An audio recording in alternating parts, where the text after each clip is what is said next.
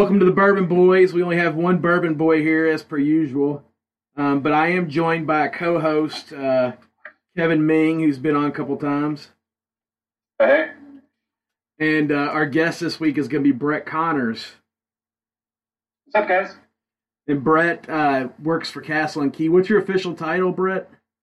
Uh, industry title would probably be brand ambassador. I also like going by wizard, uh, consumptionist, whatever you want to call me.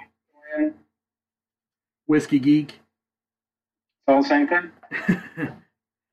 all right, so w- I want to get into a little bit of your background before we actually start talking about Castle and Key.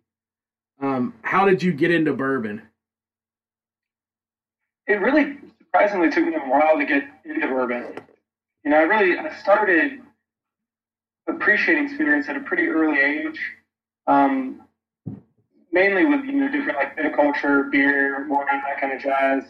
Uh, then segueing into other spirits like Scotch, Irish whiskey, cognac, all that kind of stuff. Um, and then really through college, I think was probably my first experiences with bourbon. Um, but it was definitely a natural transition. And what was your first bourbon you had in college? Yeah, I, I think it was like Wild Turkey 101. That's pretty standard. Which, yeah, super easy to get smitten by. Wonderful profile. Still as good as it was then. And if you had to pick one all-time favorite pour, what would it be? It's funny. Earlier today, I was like writing all these out, trying to think of like a top 20 list. Um, I found a lot of surprises. Uh, I think for me personally, a lot of it has to be Old Ryes. You know, whether it's like the Mellon Brothers Old Overholt from 1909, or was being produced by you know Old Bernheim uh, that was being sold to like Willett, some of those big monster eyes from like the I guess early aughts. You know, Iron Fist, Velvet Glove, uh, Velvet Glove. So uh, stuff, stuff everyone can get, right?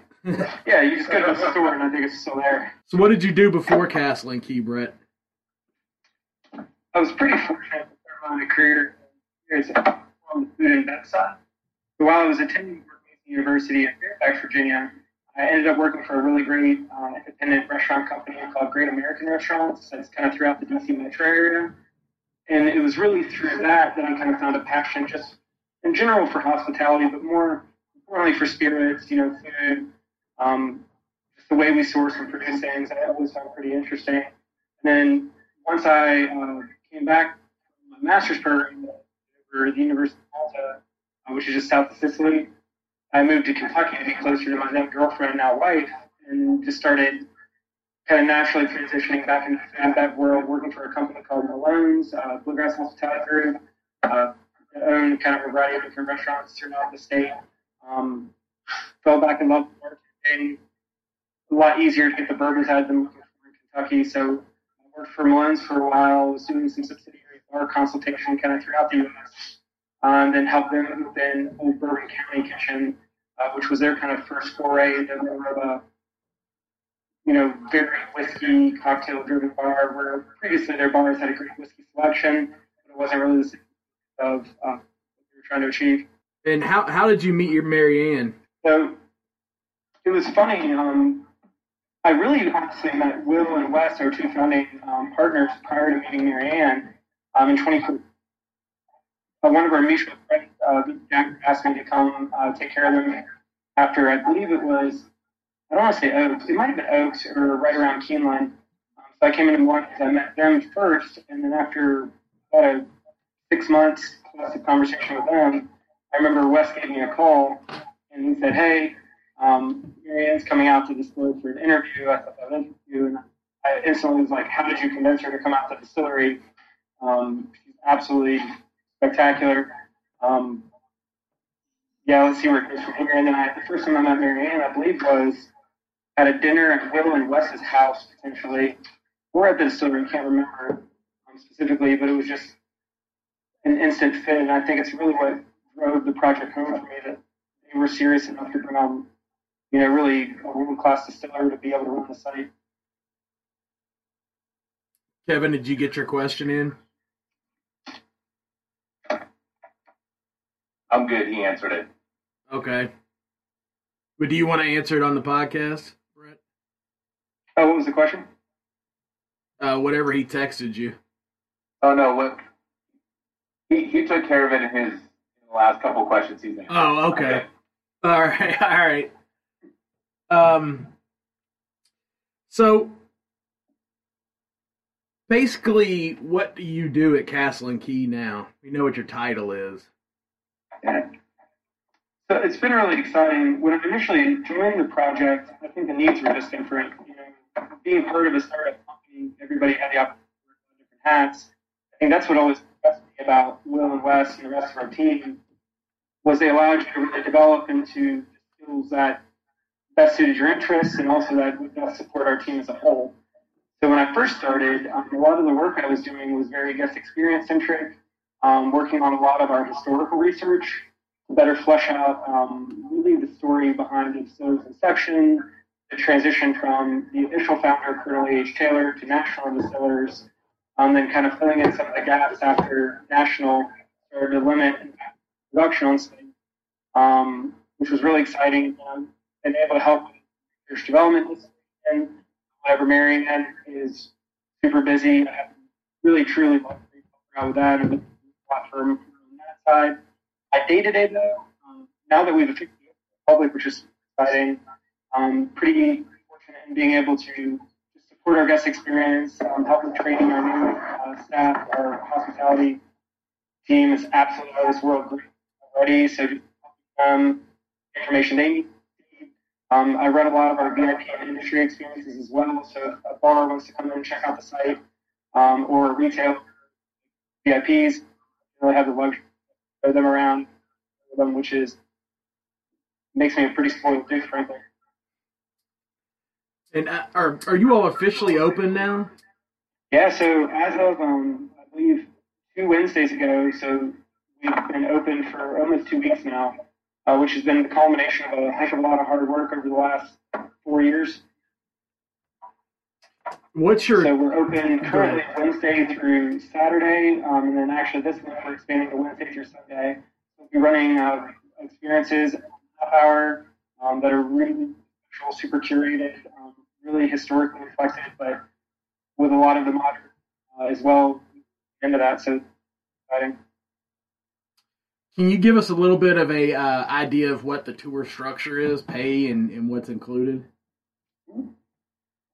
So when we were developing it, I think it was pretty fun to check out our experiences because we had the luxury to really look at everything else that was occurring on the Bourbon Trail. Um, and there's a lot of interest now. Visitors are going through kind of a variety of different experiences throughout the state. Um, but we faced pretty expansive challenge as well because our state was really never developed for high volume tourism. It was always really developed even from an Taylor's initial shaping of the site for this really interactive, relationally built perspective. You know, a lot of that has to do with our focus for being first and foremost a whiskey distillery. You know, our production you know, couldn't be really reshaped to allow for high volume, really reshaped to allow for us to produce the best spirits we could. So instead of deciding to try to structure out this like super high throughput, like 150,000 visitor a year um, interaction off that, we with a little bit more of a curated experience. So every day we offer seven different experiences. Um, there's 15 visitors or under on each one of those. Instead of that standard kind of hour-ish, um, our experiences have been running about 90 to about 110 minutes. And a lot of that really has to do with both the scale of the site, but also the depth of what we have to share, frankly. Um, I know I think Kevin and Chad, have you been on? on I haven't. I haven't been since you all opened. I came the first few times when you were just showing me around. Oh yeah. Well, I think it's really similar from what we were able to share in the beginning for you know different enthusiast groups and um, VIPs or industry to site, just to bring people out to site to share our history, but also to talk about the challenges we face, our stewardship of the modern site, being able to bring it um, really to what it turned to be, um, and just a really interactive way. Really, really shaping our experience. That if you're interested in architecture, that if you really want to nerd out about fermentation or distillation, talk about where we're sourcing grain from our farmer out in Adairville, Kentucky. Um, to if you just want to hear about how awesome Marianne is, we're able to really adjust that based on whatever our guests are expecting or would like to hear about. Yeah, I think the last time I came was with Valerie, Oh yeah, that was a year and a half ago almost at this point. Yeah, it was like right before I left. Yeah, well now we have siteways and site guest pathways, site lighting, and and some accessible ramps. Um, it's definitely come a long way, I think, since you last visited. I bet. It You'd was be shocked with how much it's changed in the past year. I mean, I'm shocked with like a month's worth of change. Oh For yeah, a year, you've got to get back, man. I think that's really a credit to our whole team that's been working on the project. You know, when I first started, and the first time I really saw the site, it was in a state that I think is almost indescribable compared to what you see in the current iteration, where 80% of the roofs were missing, there's no water, no gas, no sewage on site. Um, heck, we didn't have the first year I worked on, on site. Uh, it was in pretty bad shape, frankly. A lot of that was neglect or the abuse that I had seen um, since National uh, left it in 1887 completely. Before that, shutting down production in 1972. For Will and Wes, I don't want to say ignore that, but to understand that as a challenge, and willing to circumnavigate that, give the site what it deserves, I think is special. yeah. I remember the first time I came out there it was basically just an overgrown mess Mm. with with one office. Yeah, no, absolutely. I mean, we still have really one office. Everyone else is kind of smattered about where we can find a nice place to work, but it really took us a long time to do it the right way.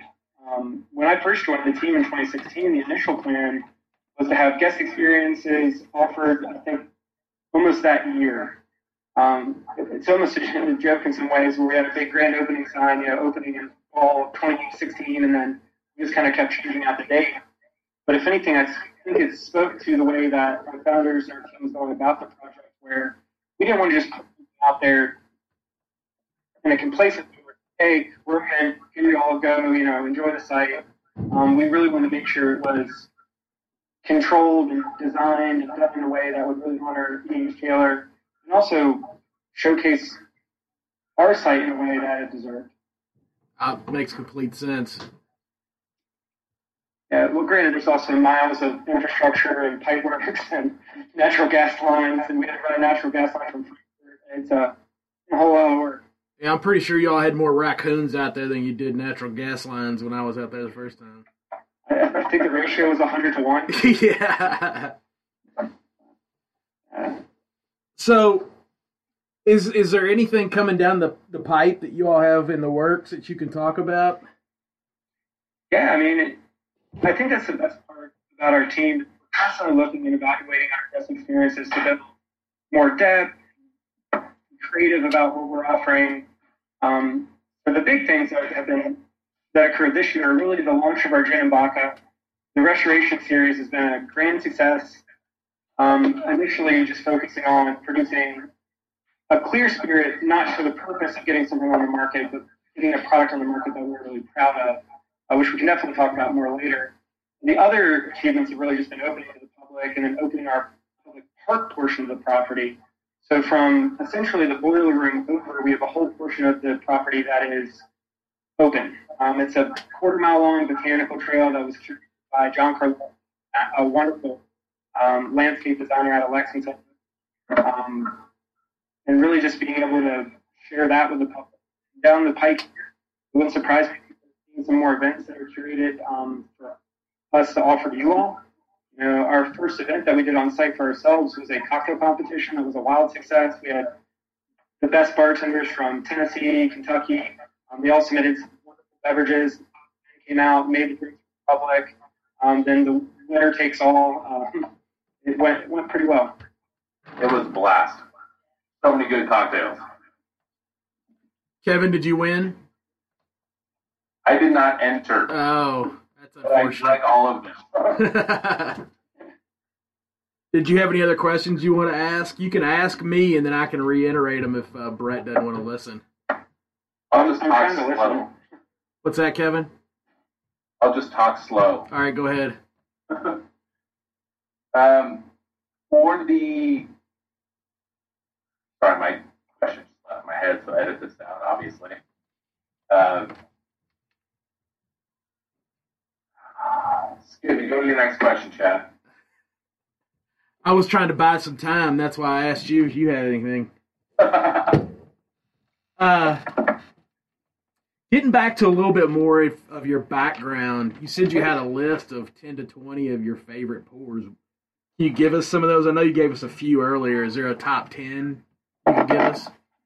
I think one of the things that's always surprising for me is while I appreciate and gravitate towards bourbon, my preferred spirits on my like top ten or twenty list of all time tend to be a lot of ryes or scotches, which is different for a lot of bourbon brand ambassadors. Um, but definitely, I think a lot of those early Willets, you know, those like 2000 stuff run of a lot of sourcing from old they're just some monsters in that lot. Between Red Hook, um, you know, you're I'm an Iron Fist over Velvet guy. Well, if you want to get really nerdy, I think Barrel 11. Um, some of those are just absolutely the world's greatest pours. Um, you know, the bottles like Golden Wedding in the 1940s was doing this stunning rye. Four Roses, uh, insanely high quality rye whiskey um, in the 40s and early 50s. Um, favorite of all time definitely has to be the Mellon um, bottled, super clean, plain label 1909 bottlings of Old Overholt. Um, they're just beautiful and over 100 years. Drink like distilled barrel for the last decade. Really, really pretty. Um, frankly, there are a lot of great modern bottlings. I mean, if you look at like Four Roses, what they're doing with like the 08 Marriage that uh, Jim Rutledge did, one of the best pours I think of all time. Um, you know, Wild Turkey, Wild Turkey Trudy, my top 10. Most beautiful bottles I've ever tasted. But not to disregard like that eight year old 101 that they used to do. If you grab a bottle from a shelf back in the 80s and 90s, that was an insanely high quality pour. Um, and I think a lot of people slept on them. Yeah, I know you're a lover of the Ryes. I've, I've uh, pretty, enjoyed pretty quite a few with you at the distillery. So, Brett, a, a lot of your pours that you've mentioned are obviously something special, uh, separated from the normal shelf crabs, except the last one that you mentioned. What, what is keep doing to kind of separate themselves from every other quote unquote craft distillery that's out there? Yeah, I, that's definitely a great question. I kind of think of it in two different approaches. You know, a lot of it is starting with our grain. You know, when we were originally developing our recipes, a lot of your larger distilleries are sourcing from big grain elevators, and it's not a knock against them at all. You know, when you're at that kind of equity of scale, and you need to buy, you know, tens of thousands of tonnage of corn on a yearly basis to produce your whiskeys, you know, it does give you some limitations as well for how deep down you can dive with like individual farmers. Um, and I think that was one of the things that excited me about our project. Marianne was a farm around in Adairville, Kentucky, called Walnut Grove, um, where Sam Halcomb and his family have been farming since the 1830s. And as opposed to sourcing a grain that was, um, I don't want to use the word it's not appropriate for like a grain elevator, a lot of the same yellow dent corn used throughout the state. Sam has been really focusing on growing super high quality, specialty non-GMO grains for a long time he thought he really as a way to diversify himself in the agricultural market. Um, which fit perfectly when you're working on developing a recipe that had a lot of this historic inflection back to what E.D. Schindler was achieving in the early 1900s. So not only was Sam producing a white corn that is absolutely stunning in its own right, he was also producing something really special, which was a Kentucky grown rye. And initially, when we were doing the evaluation on it, you know, we were anxious. You know, a lot of the industry always looks towards Canada or Germany for you know very affordable, really beautifully grown rye um, as a grain that is utilized for the majority of the whiskeys you're going to see on the market, even the, the rye that are being distilled out of Kentucky. And instead, Sam said, "Hey, rye whiskey, the Rosetta German hybrid that we've been propagating up specifically handled the climate here." And what was so stunning about it is, with a much shorter growing season, the reason a lot of people got away from using Kentucky grown rye they're either used exclusively for cover crop or the bushel yields were quite low, which uh, prevented cost perspective that grain. But every time we distill it, we, uh, at an R&D perspective or up in the lab, we just couldn't get away from it. I mean, it was so flavorful, very dense, very rich.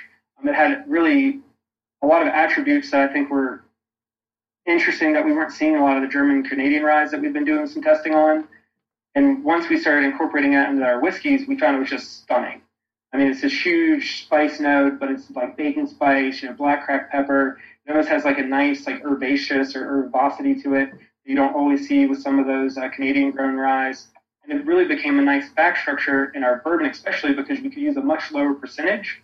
So for our traditional bourbon, we use 73% white corn, 10% rye, and then 17% malted barley. Wow. Which is really going to top, top that off because, you know, barley isn't just an enzyme converter. You know, a lot of places look towards barley because it's going to handle a lot of your heavy lifting in the cook and fermentation process from a sugar conversion standpoint as, hey, you put 5%, it does its job, it has kind of a scientific inflection. But the truth is, what we are finding is not all of Scotch, Irish whiskey, and beer could be wrong. Barley's amazingly flavorful. You know, it's going to yield all these really rich flavors like Dutch bacon chocolate, you know, macadamia nut, all this nice creaminess and viscosity um, in a beautiful way. So why not use more of it? You know, E.H. Taylor himself was a very vocal proponent of using about double the barley percentage that was historically pertinent at that, at that time. And what I think it really gives us is an advantage of from inception in the field, we're trying to be as thoughtful as we can all the way to bottling. You know, that's the tip of the iceberg when you get into the way that we're doing our distillation on a column and then finishing in a doubler. Um, you know, while that doesn't even begin to get into our barrel entry proof being lower to help break down those classic notes and those wood sugars more effectively, to even our cooper. You know, we use a wonderful cooperage out of Jackson, Ohio called Speyside that are just taking a whole different look at what's been occurring in the world of bourbon. You know, taking that expertise that they've developed through, you know, being one of the largest fine French oak purveyors in the world and saying, hey, we think we can make a bourbon barrel in both a very traditional manner through longer seasoning periods and the way we're selecting our oak and both toasting and charring the barrel, but also not stopping there and saying, well, we're going to laser cut our staves, so we're going to get a better joining to them. There's going to be less evaporation theoretically and less loss as a result of loss and not evaporation. Um, we're just pretty spoiled from every partner that we've selected to work with on the property, uh, just really doing some of the best anything that we could find in Kentucky. That's awesome. I feel like that was the whole like tirade about how much I love our bourbon. I don't know if gave it away.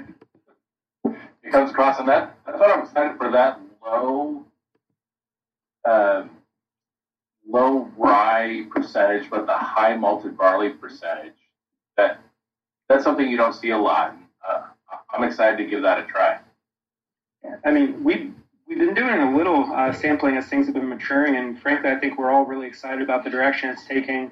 Know, still going to have some of those really classic notes like that over the Scotch butterscotch, toffee, and caramel, but not just simply mimicking what was previously done at our site, but really building from it and saying like, hey, what if we are really thoughtful about a rye, or what if we use a higher barley percentage? Like, can we create more complexity, more flavor, um, and more uniqueness in a way that makes complete sense? Um, really, for a product that we don't think there's a lot of out there with that specific flavor profile currently. I think that's everyone's goal to do that, but I don't think anyone's succeeded yet. So uh, hats off to you guys, and I, I hope I hope uh, I hope it happens. yeah, and we've been really, frankly, so surprised at what we've ever already been seeing in the warehouse. It, houses, it's frankly a testament to, you know, Marianne's hard work on the front end. You know, I don't, I have no idea how many recipes that she ran on research development up on these tiny little copper pot stills that she started with up in the lab. All I know is she used them so much she blew them up. I mean, she basically burned them out where they weren't functional anymore. So we had to switch over to glass distillation up in the lab just because we were running R&D so hard to dial it in to the exact specifications we wanted. Um, and I just love that everything that I've always seen with our project, and really, frankly, that's what attracted me to the founders, you know, Will and Wes in the first place, was while they seemed to be these like crazy guys from Kentucky, like neither of them had a background in spirits. Will was an attorney by trade. Wes uh, had been involved in you know, construction consultation and a lot of like the financial world for a while. Even though they seemed like they were like, oh, we have no idea what we're doing. We're just going by the like you know the seat of our pants. The reality was every time I talked to them, they were making extremely diligent and thoughtful decisions. You know, And I think one of my first questions to them when we first met was like, "Oh, who's making your still?" And they're like, "Oh, Rob from Vendome." I'm like, "Well, they're the best in the world." I'm like, "That's amazing. That's a great thing." Yeah, no, like every they're really doing their due diligence in a way that I don't think they always give themselves credit for, because without having a background in spirits, you know, they were able to step back from it enough to not understand our site as an impossible task, which is what a lot of people viewed it as. But we're still able to say, well, we want the best pipe fitter in the world. You know, we use a company called Clark Mechanical that are truly some of the best pipe fitters and engineers in the world. And especially for distilleries, I mean, that's 90% of the work plus that they do in the state of Kentucky. They're great at what they do. And, you know, using such a great farmer, even like Speyside, like being able to go outside the box enough to find some really wonderful partners to work with, but still making sure that they're absolutely the best at what they do and not being willing to compromise on that. I think it's been really special across the board. But I think that jumps back to my previous question around what, what sets Castle and Key apart from every other craft distiller is um, a, a, lot of these craft distillers you see, they have investors, and investors are obviously eager to get their money back, and so they they cut. And I hate to say this because I love whiskey and I love the whiskey industry, but they cut corners, and their their main goal is to get something out on the shelves and that seems like the last thing that's in mind for Castle and Key. It, it's all around quality, and they're not going to put anything out that that isn't up to their standards. I mean, in in my opinion, that's that's going to be something that that sets Castle Key apart from from any other small distiller out there. I mean, I, it's even funny saying small distillery because when I think of Castle Key, I, I immediately put them in the in the realm of, of Maker's Mark and um, Buffalo Trace and Jim Beam. It, they're already one of the big players because of the attention to quality that they're doing. Yeah, I mean, thank you. That's a wonderful compliment. I think with our site, I think that's where we're really spoiled. You know, in a lot of ways, craft distillers are often restricted by fiscal need. You know, there's it's a lot of money to get involved in this industry currently. You know, I think it's funny every day there's new distilleries that are added, but it's a lot of work. You know, we can attest to that, especially both renovating and restoring a very neglected historic site. But just the day-to-day operations of building out a distillery on our, on our scale, it's a lot of capital. You know, frankly, it's a credit to our partners. We have four partners. You know, we're not a big corporate board. We're not this huge entity where I have to jump on the phone to explain things to shareholders on a daily basis it's Marianne Eaves, our master distiller, Brooke Smith, and then our founding partners, Will Arvin and Wes Murry.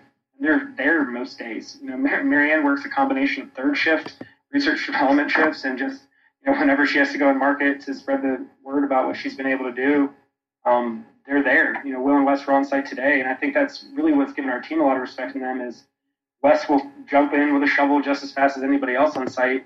So in a lot of ways, it doesn't have that corporate aspects where, you know, yeah, we're structured like a corporation and, you know, we have a lot of standards in place to make sure we're able to achieve to the highest quality. But at the same time, if you need something, the door's open, go talk to Will and he'll help you.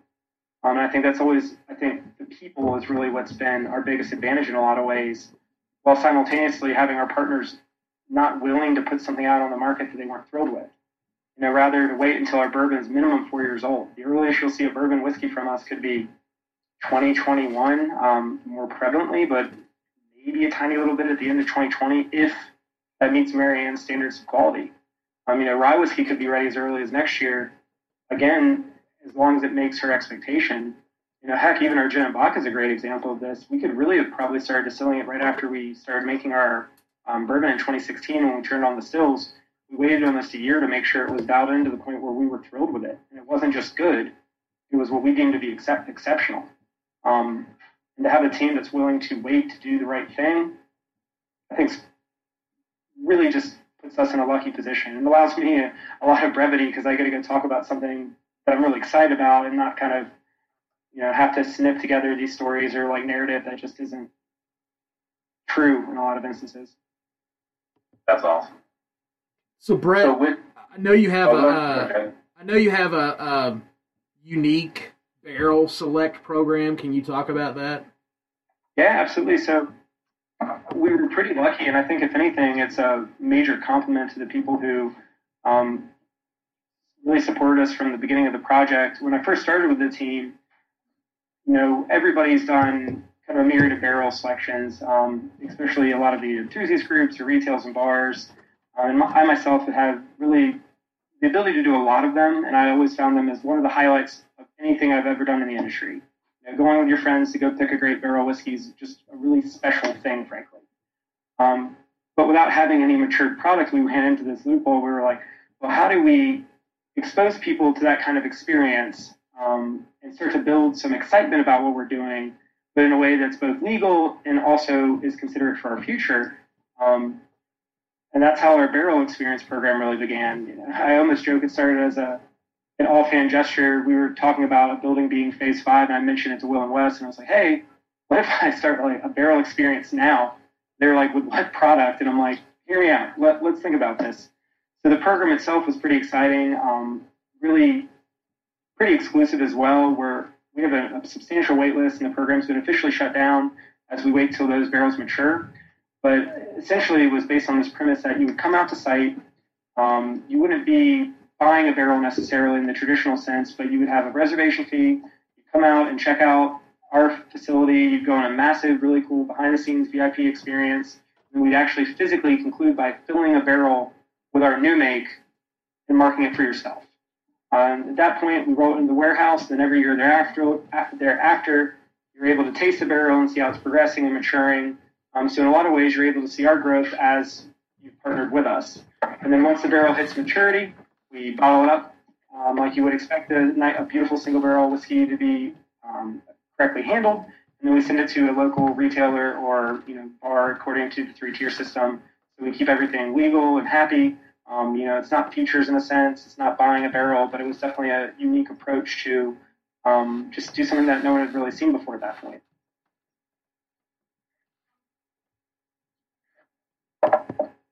Kevin, did you have something you wanted to say before I asked that question?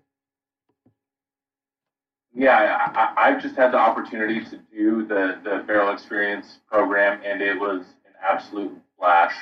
Um, you basically get taken around the entire distillery by, by Brett and Marianne.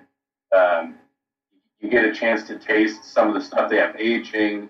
Um, you get to taste the raw make of, of, um, of the, the rye and the bourbons that, that they are are barreling, and then you literally get to sit there or stand there and and pour whatever distillate you want into the barrel and uh, fill it up. You to hammer in the the, the bung and, uh, and and sign your name to the barrel and, and put it on on the rick. So it it's an absolute awesome experience. And if, you ever have a chance to do it, I would highly recommend it. Yeah, I mean, we, I think if anything, we're just really grateful for the people that wanted to support us in the early iterations of the site. You know, when we initially pitched this program to a lot of people like Kevin, we didn't even have anything aging in the warehouse at this juncture, let alone, you know, the program even ready to start filling barrels in this sense. So for the fact that they just believed in what we were doing to the point where they were waiting in line to come out to our site to fill barrels of whiskey, I think was really special. And the great part is with that program, um, once those barrels hit maturity, then we'll probably start uh, more. I, I don't want to use the word classic structured barrel experience because I don't think we're ever do that in the like, hey, you show up to a distillery, we feed you lunch, and you go pick a barrel. You know, we always pride ourselves on being really thoughtful with our hospitality. So I can guarantee that this is just a snippet of what will be occurring with our actual matured barrel selection program that will probably be uh, starting to become available in the next, well, more than a few years probably. Um, that you can just be guaranteed that whatever experiences we do on site are going to be something you've never seen before, very thoughtful, you know, hospitality driven, the way E. Shaler had himself intended with the site to be utilized.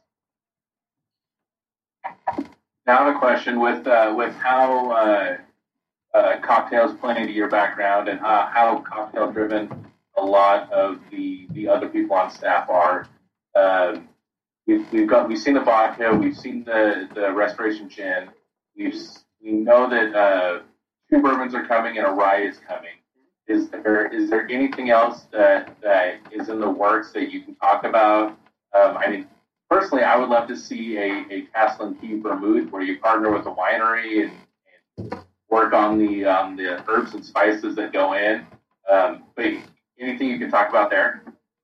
I mean, those are that's a heck of an idea, frankly. Um, and one of the really yeah, yeah, it's like if you want me just to do it, I'll, I'll start doing the R and D when we slow up a little bit. Um, but I think we're just in a fortunate position, you know, with Marianne's background with Brown Forman, you know, working as an intern and then working her way up through really due diligence into the research development program um, and being part of that for a while. She has such a great foundation in not only chemical engineering but also research development for specifically spirits. Um, it wouldn't surprise me if we really start to branch out and do some really unique things. Because um, frankly, we're just not restricted. You know, if it makes a great product, if we're happy with the way it's turning out, if we put in the time to shape something, I don't think that's outside the realm of possibility. And maybe even just starting with gins, you know, doing a barrel aged gin or something like that wouldn't surprise me if we eventually start to go that direction. But in a unique way, you know, just trying to make sure everything we're doing is thoughtful, curated, and unique in a lot of ways. Um, vermouth would be awesome. I'd love to. Uh, I think it would be really understanding our capacity for that kind of production. You know, what would be the equipment needs, and that's why we're a whole team. You know, I could probably dial in a vermouth on my stovetop that was probably pretty decent. Um, would it meet our quality standards from like an actual batch scale production? Yeah, a little harder to batch. Yeah, and well, I think that's exciting. You know, we have such a like one of my favorite people on site, uh, Meg Butts, has been handling a lot of our distillery expansion. Uh, so she's in charge of incorporating our new boiler house and, and expanding our production from 60 barrels a day northwards of 150. I mean, she's awesome at what she does. So before I could even really take anything like that to um, production on site, it would be a lot of conversations with her, like, hey, what do I need to do this? What does that scale look like? Does it make sense? You know, does it fit into our ideology? Um, so the cool part is it's such a collaborative aspect. You know, I like to think, you know, in a lot of ways, you know, Marianne's such a wonderful visionary from our research development side. Um, but it takes specific equipment to do some weirder, funkier things. Like I really would love to do bitters, but um, frankly, just with the way we're set up right now, I think it'd be tough to execute it perfectly. And if it's not going to be perfect, you know, we'll wait until it is. Um, but man, I'd love to do vermouths. Awesome. All right, we're right at 40 minutes, so I guess we'll uh, have one final question. Um, Kevin, do you have one last question? Uh, he's, he's answered pretty much everything I've uh, I, I, have been asking myself, so that's, that's great. Uh, so I really appreciate you coming on, Brett. And uh, I've been looking forward to this conversation for a while. Uh, uh, I know you're really we, we've known each other for a while, and you're a really interesting dude to listen to and especially talk to. Yeah, thank you. I've just been really lucky to be in a baseball community of other you know, I think that's what's been most exciting for me when I started in whiskey. Uh, both as you know, a collector is really just an enthusiast initially, I think that's always what kept drawing me back to the field was the fact that it's such a great community, you know, between other distillers, distilleries, um, just people who work at bourbon. We tend to all be pretty laid back, you know, right? If you, if you don't like making bourbon for a living, you, you might just be in the wrong field. Um, we've been really lucky to meet a lot of really interesting individuals, enthusiasts. I mean, being able to meet both you and um, Kevin has been a blessing, really. You know, just great guys to share nice pours with. And I always think that's one of the questions I struggle with is like, what's your favorite pour? And I always think I've had bad whiskey with good people, and I've absolutely loved every sip of it. Um, and I think that really speaks to the community as a whole and what you all are doing with just spreading education. It didn't exist when I really got into bourbon, other than a few writers that were really your only resources. You know, Chuck Cowderys of the world, the Fred Minnicks, the Michael Veaches. You know, every day we add on different resources and different informational places where enthusiasts can not only learn about bourbon, but they can educate themselves on their interests within that field. Because bourbon is not just what's in the glass, it's the history, it's the heritage, it's the artistry, it's our farmers. Um, and being able to share that story has been really special for our whole team. I think that's a perfect uh, sentiment to close on. So I really appreciate everybody coming on. Kevin, thanks for joining me. Happy to be here. Brett, thanks for coming on. I hope everything uh, continues to go swimmingly. I'm just excited to work on such a fun project. All right. And thanks for everybody listening and uh, enjoy your pours and have a good day.